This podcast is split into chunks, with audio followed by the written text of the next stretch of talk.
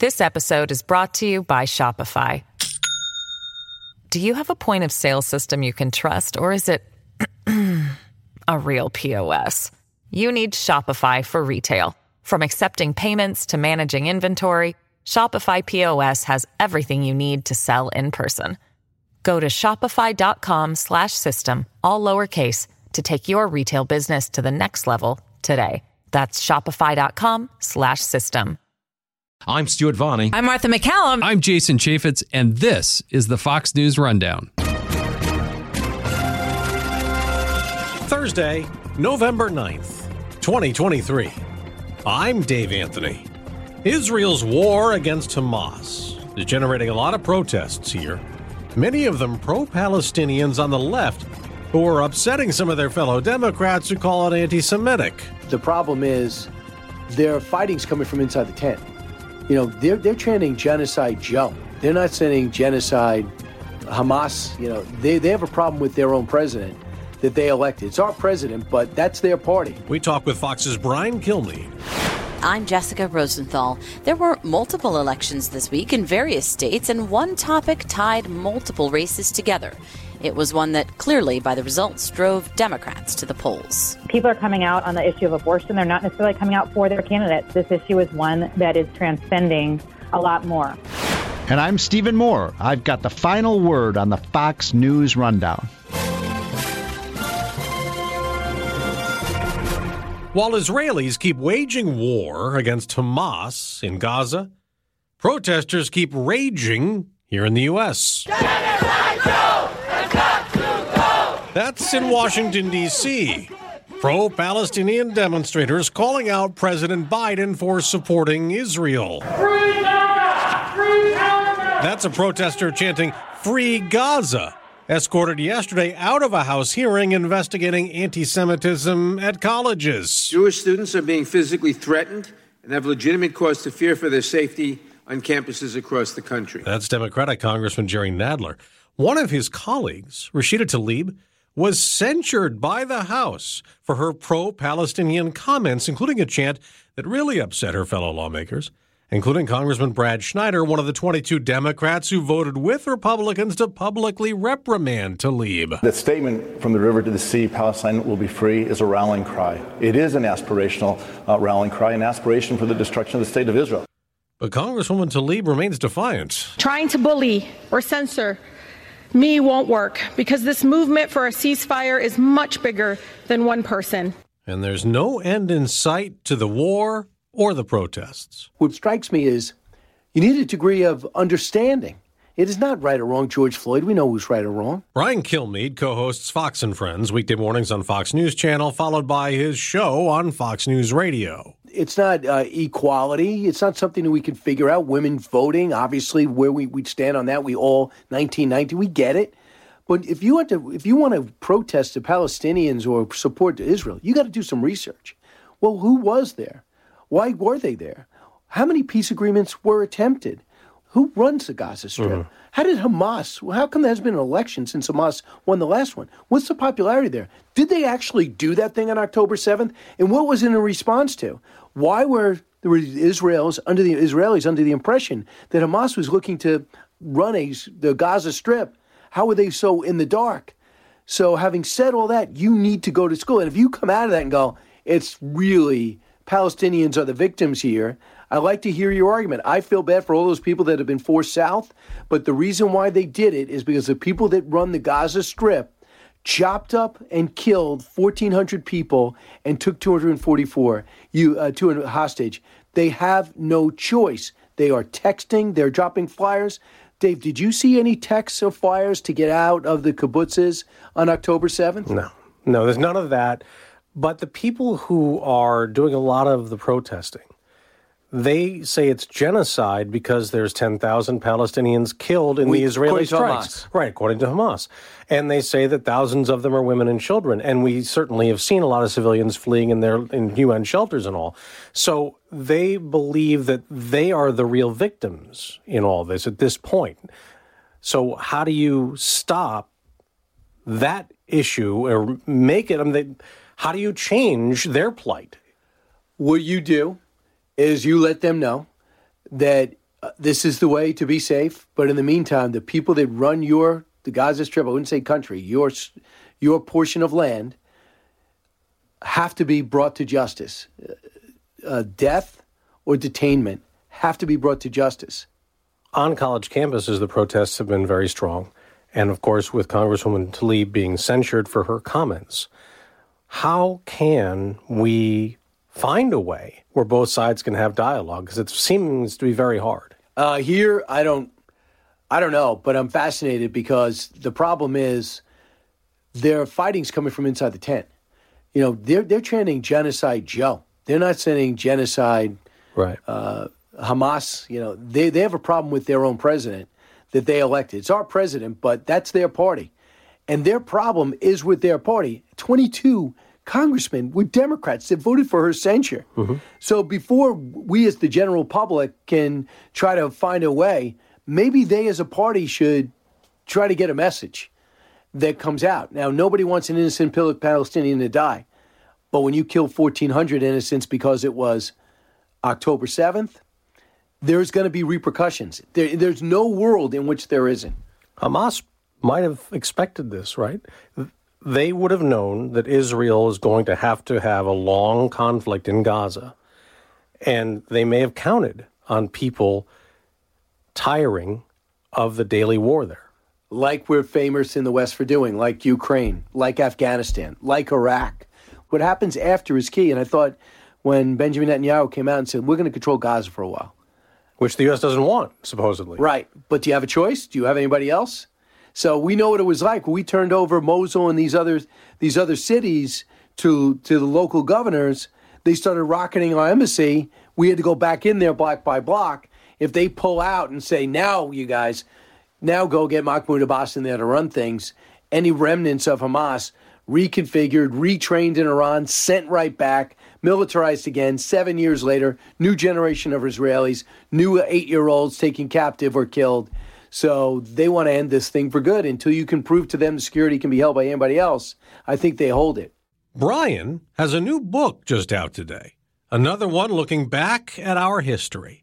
It's titled Teddy and Booker T how two American icons blazed a path for racial equality, linking Theodore Roosevelt, a war hero who became president in 1901, and Booker T. Washington, an influential black man in the post Civil War South. People go, wait a second, this guy, one of the most respected men in America, as an educator without peer, who's changing the way uh, race relations are envisioned and internalized, who is known as well as well in, in the UK and in Europe and he started as a slave. Is that the story? Yeah, that's the story. And he needed partners. And one of the partners in the man of power was Teddy Roosevelt, who found up from slavery and wrote a letter said, "I got to meet you." Mm. And then they decided he was vice president. They just said, "When I'm president, if I get there, I'm going to work with you." He goes, "I'd love that." He became president when McKinley gets shot, and immediately he calls for Booker, and they worked together for seven and a half years and had a lifelong friendship. So, the day he is sworn in, as president when McKinley dies. He writes a letter to Booker T and invites him, but their meeting. He also apologized for having to put off their meeting. But their meeting is is a dinner at the White House, and I don't think either of them expected the reaction they got. It was horrendous, and America was not ready for a black man, even Booker T. Washington, to eat with a white family. Happened to be the first family of the country with in black the, servants, right in the in the, in the executive point. mansion. Great point. and it was so impactful. It rippled throughout the South. I mean, I can't even read the headlines out loud. I included, mm. included them in the book. In the North, it was not that big of a deal, and there were times Frederick Douglass. I, for example, when when uh, I found this out when Governor Roosevelt was governor of New York, he had blacks all the time. He, he's going, why don't you stay and sleep over? Because I got this huge mansion. Why don't you stay? Absolutely. He didn't think anything of it. He's like, I got to work with this guy. When we're done with dinner, let's go go in the study and let's go work some more. So they both were so blown away by their the negative reaction, they realized they might have hurt their cause, and that was the worst thing. But John McCain mentioned the dinner and the outrage that surrounded it when he lost in 2008, and he said, you know, a set decades ago, it was a big deal when a black man came to eat with a white president. Now, well, that black man will be hosting the next dinner. Look how far America's come. Yeah. And that's why I wanted to do it. Before you take a knee at a football game, which is your right, or take a knee at a World Cup game, which is your right, I think you should have a perspective on how hard people worked and how much they sacrificed in order to move America forward. Fundamentally, they agreed on one thing they loved the country, they wanted to make it better. They knew it was the best around, and they both had opportunities to go anywhere. Teddy Roosevelt, not just a rich guy, he had asthma, he had huge intestinal issues, could never leave the house as a kid. He went through a hellacious upbringing where all he could do was feed his mind, not build his body. He overcame that the rest of his life. When you talk about Booker T. Washington, one of the things that I, I find interesting is that some people, as the movement for freedom grew, some people were critical of him because, for instance, his speech that was so well thought of in 1895 in Atlanta, Georgia, didn't really call for a conflict or a clash. He talked about blacks and whites living together, but in the framework of the culture of the time.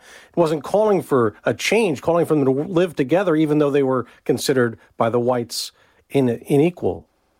If he was too much of an activist, Tuskegee would have paid the price. And he had to do the impossible in the South, address a black and white audience who wanted to hear something different. And he both gave them what they wanted. And a lot of people had tears in their eyes saying, listen, I know how you feel about us. I know how we feel about you. We're not a threat to you. We just like an opportunity to live our dreams too. And he told white people, you know, you do what you do, we'll do what we do, but keep an eye on us because no one's going to stop us. We are we're on a roll, and uh, the sky's the limit. And at the end of it, I think it was Grover Cleveland was in the audience, and he couldn't believe how great this speech was and how the, how on on the money it was and how motivational it was, and it was printed everywhere, because I think fundamentally white people knew the injustice of segregation, and they didn't know what to do about it. Just like in slavery, you talk, you read Jefferson, you read Washington, they go, slavery is awful, but how do I get out of it? Mm. I was born into it. Took a long how time. do I get out of it? Took a long time. And they used time. to say to John Adams, "Yeah, you're condemning us, but you're in the North. You don't need labor, right? right. You know, so you're you're living a businessman's life. Uh, we are we are there. If if I let go of all my slaves, I lose everything." And as is just do it anyway. I know people watching at home, but just put yourself in the mind of 1750, not in 19 you know 2023. So he they said, listen, this is what we're in. Um, just watch me. And all he did was get more and more fans and supporters. You tell people they're evil and they're bad and we're coming for you. Even if you are wrong, you're going to be defensive. You're not going to help them. At the end of this, Andrew Carnegie, uh, uh, Julian Rosenwald, um, J.P. Morgan, how can I help? What can I do? They made him take a vacation. He goes, listen, I, you're working too hard. I want to pay your salary. You got to retire. He goes, no, if you give me money, it's going to the school. And they go, well, you at least take a vacation. They were worried about him. Wait, a rich black man, the richest man in the world, worried about this guy who runs a school and a historical black college in the South. And it shows you the goodness of people, even though they were in a time in which uh, segregation and racism was was rampant. But they saw the goodness in a person. And I can imagine how many people were inspired seeing this black man from the South work with this guy from the North called Teddy Roosevelt. How many people looked at them and said, or little black kids and little white kids go, I don't see any difference in race. If they can work together, I can. They'd never really wrote an autobiography. We not, not why not known how many people they inspired. But the relationship, I think, is worth chronicling. The book is Teddy and Booker T. How Two American Icons Blazed a Path for Racial Equality. Brian Kilmeade, host, of course, of Fox and Friends, weekday mornings, the Brian Kilmeade Show, and the new book. Thanks very much for joining us. Thank you, Dave. Thanks, Appreciate Brian. Good to see you.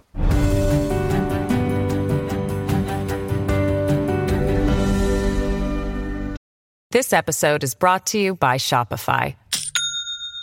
Do you have a point of sale system you can trust, or is it a real POS? You need Shopify for retail. From accepting payments to managing inventory, Shopify POS has everything you need to sell in person. Go to shopify.com slash system, all lowercase, to take your retail business to the next level today. That's shopify.com slash system. This is Stephen Moore with your Fox News commentary coming up.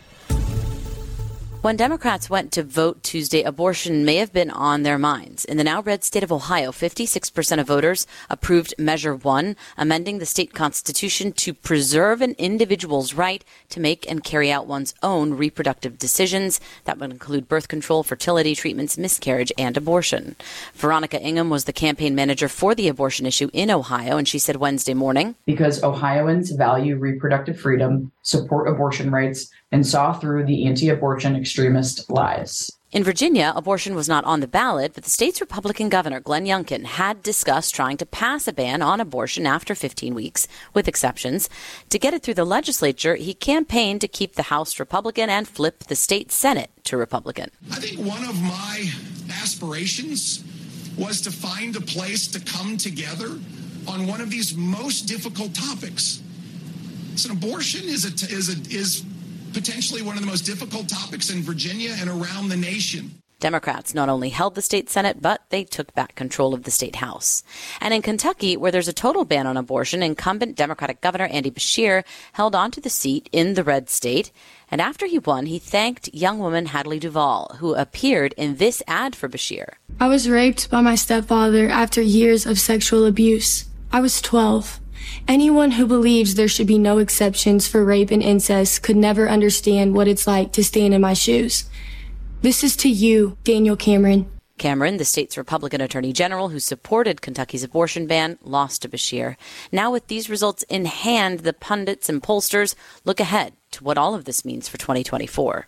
So we've seen this for a while. Abortion is a very, very big issue, and it's not necessarily coming up in the polls as what issues are most important to your day to day life. Lee Carter is president of Maslansky and Partners. What we are seeing is that if you think back to the Ohio um, you know, generic ballot initiative on abortion, it had record turnout. And we saw the same thing happen at the polls, and we saw also in the midterms.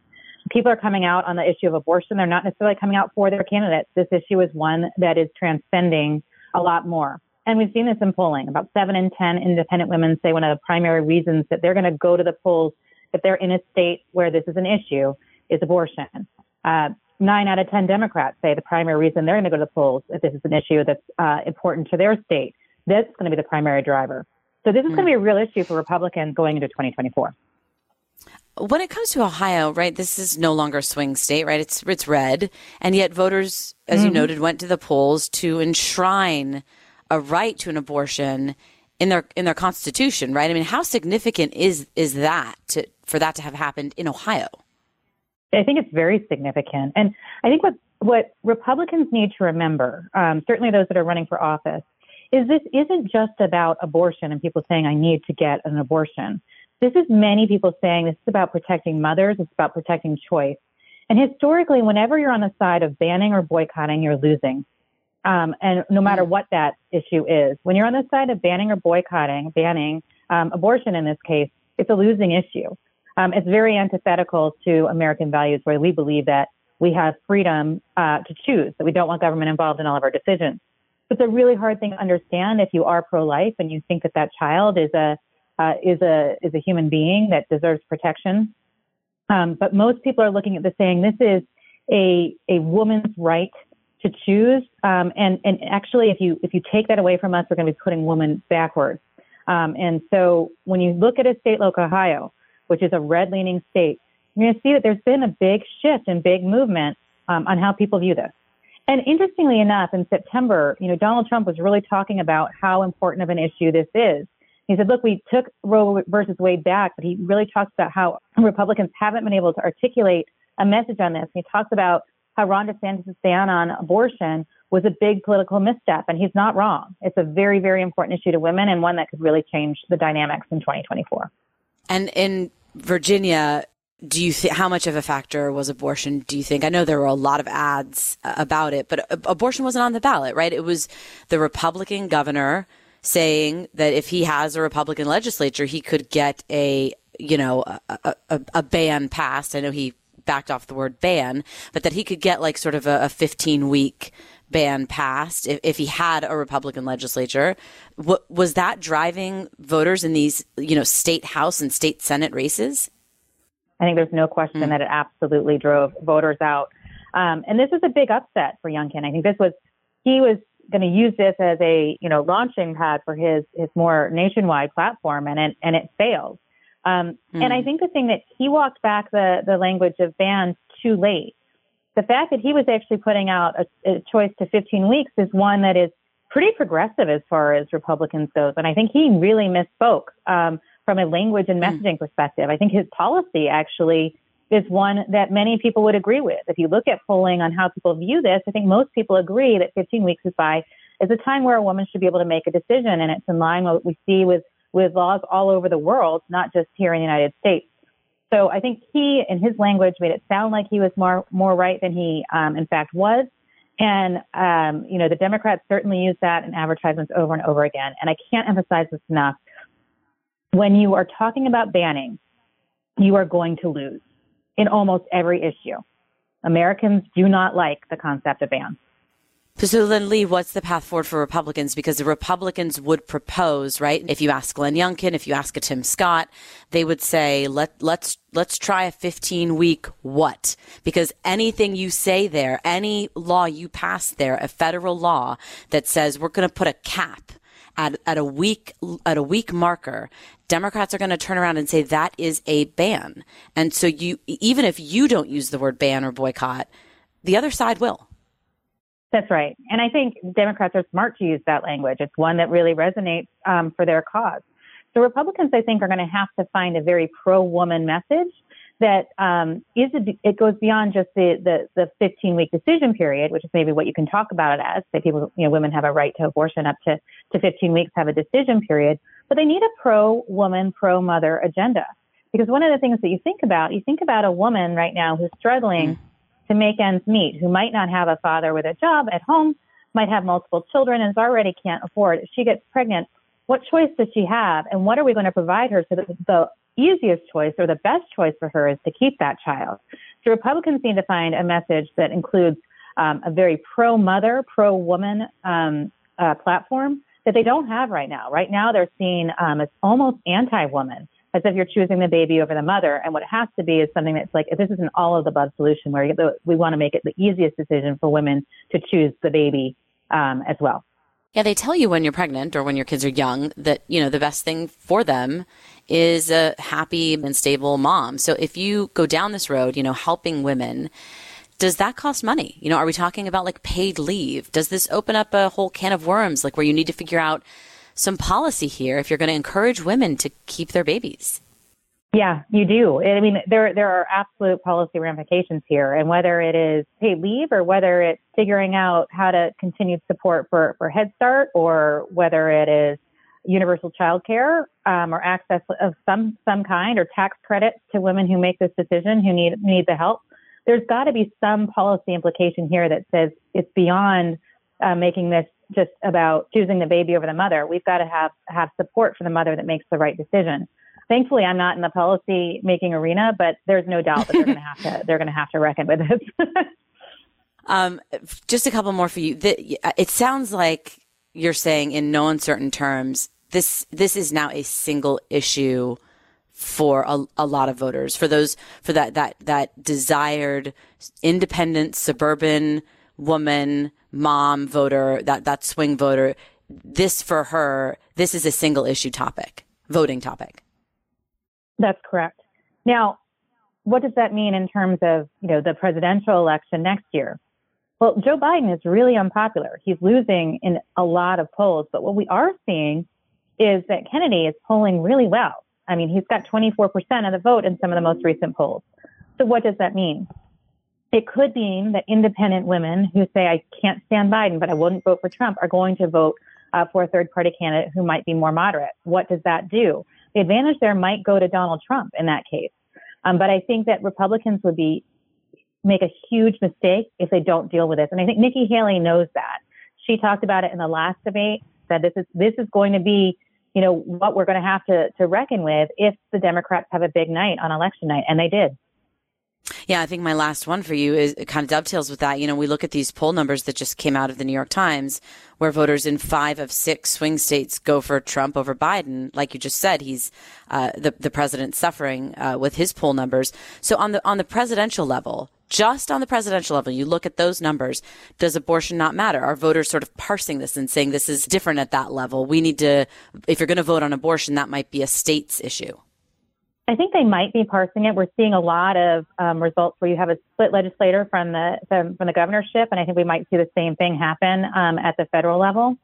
But I think when it comes to looking at that polling, um, it's important to remember that there's certain states where this is mattering the most, and those are where um, abortion mm. really is uh, on on the ballot. So when you look at those those swing states where Trump is winning, those aren't necessarily the states that are most concerned about this issue. But I also have a couple of caveats that I want to talk about. Number one, Joe Biden's polling is abysmal. And in this moment, the only polling that's worse than his is the approval rating of Republicans in Congress. so what we saw really might be a problem that Republicans are having because they're seen as a divided party. People aren't sure what they're getting, who they are, you know, there's so much infighting within the party. It seems like there's almost three parties within a party. So what is this all about? I think when we get to the election next year, there could be an answer to that. If Donald Trump's in charge, we'll know exactly what we're getting, um, and and people need to get in line. But part of the problem that we saw, Republicans don't have a single platform, a single policy. We don't know what it means to be a Republican today. Does it mean that we're uh, the the party of of Donald Trump? Does it mean that we're typical conservatives? Does it mean, what does it mean? And I think that is something that Republicans wrestle with. And certainly uh, by the election day of next year, there needs to be a clear answer to. Mm. Lee Carter, thank you so much for joining us. Appreciate your time. Anytime. Thank you for having me.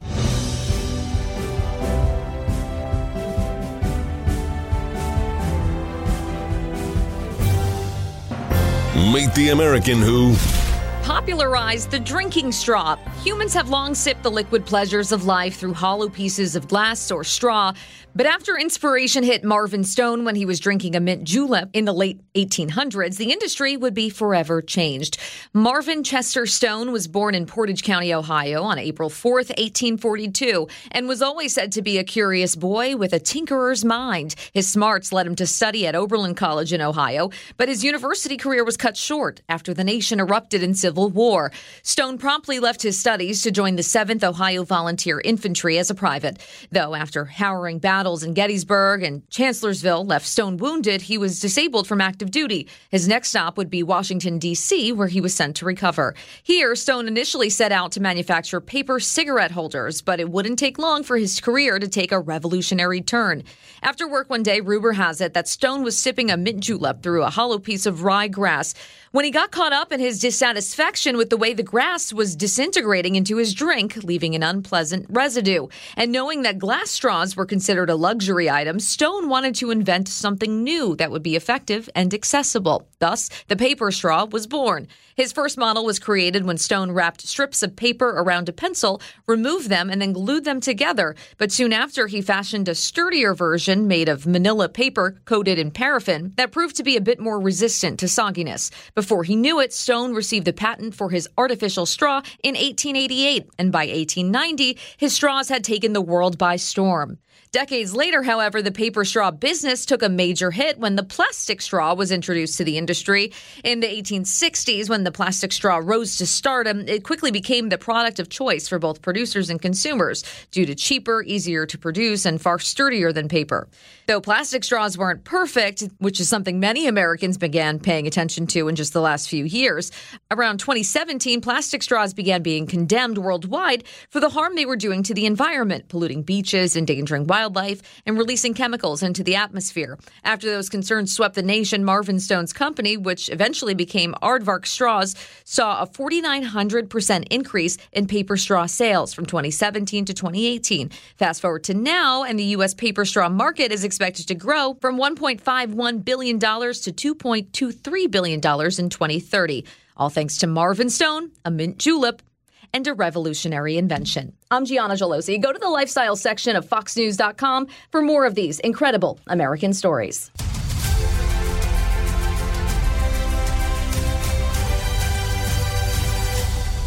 Hey, it's Will Cain, co host of Fox and Friends Weekend. Join me as I share my thoughts on a wide range of topics from sports and pop culture to politics and business. The Will Cain Podcast. Subscribe and listen now at foxnewspodcasts.com or wherever you get your podcasts. Subscribe to this podcast at foxnewspodcasts.com. It's time for your Fox News commentary. Stephen Moore. What's on your mind? In announcing his move from Seattle to Miami, Jeff Bezos has become the latest of a long procession of prominent business icons and celebrities to abandon blue state for red state America. As the man who built the trillion dollar tech behemoth, Amazon, he is now the wealthiest American to flee to a low tax state. There is a cautionary tale here for blue state America, which day after day is being bled to death by this steady stream of migration of millions of people and tens of billions of capital to red states.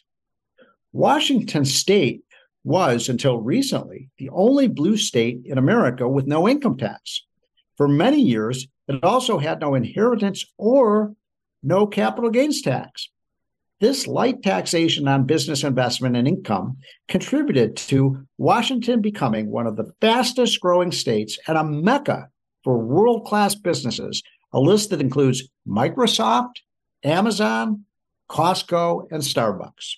Being one of nine states with a zero income tax was in many ways Washington's greatest comparative advantage, especially because neighboring California and Oregon had among the highest income tax rates, both above 10%.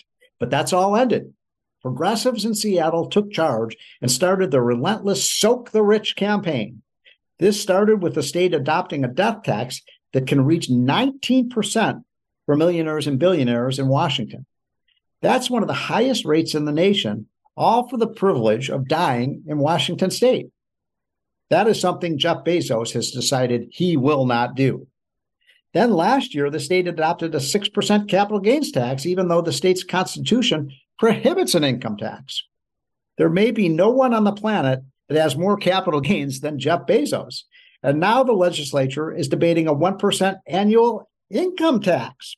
Who do you think they had in mind to pay that? So you answer the question.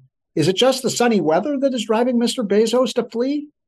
Bezos stated in his, announcement that he has amazing memories of Seattle, where he has lived for three decades and built Amazon. Bezos never mentioned the tax advantages of residing in Florida, and almost no one in the media, not CNN, not the New York Times, not CNBC, mentioned the tax advantages of this relocation to Florida. I don't know anything about Jeff Bezos' personal finances, but he has formed one of the largest family foundations in the world with multi billions of dollars of his wealth that now will forever escape taxation. Bezos' politics swing liberal, but almost nobody forks over money to the tax man if they don't have to. Tax avoidance is one of the world's oldest businesses and a grand American tradition dating back to the Boston Tea Party. Washington state may learn a painful lesson here. If you sock it to the rich, the rich will get out of Dodge. Bezos declared that Seattle will always have a place in my heart, but not his wallet. I'm Stephen Moore, a senior fellow at the Heritage Foundation and a co founder of the Committee to Unleash Prosperity. My latest book is Govzilla How the Relentless Growth of Government is Devouring Our Economy. You've been listening to the Fox News Rundown. And now, stay up to date by subscribing to this podcast at foxnewspodcasts.com. Listen ad free on Fox News Podcasts Plus on Apple Podcasts. And Prime members can listen to the show ad free on Amazon Music. And for up to the minute news, go to foxnews.com.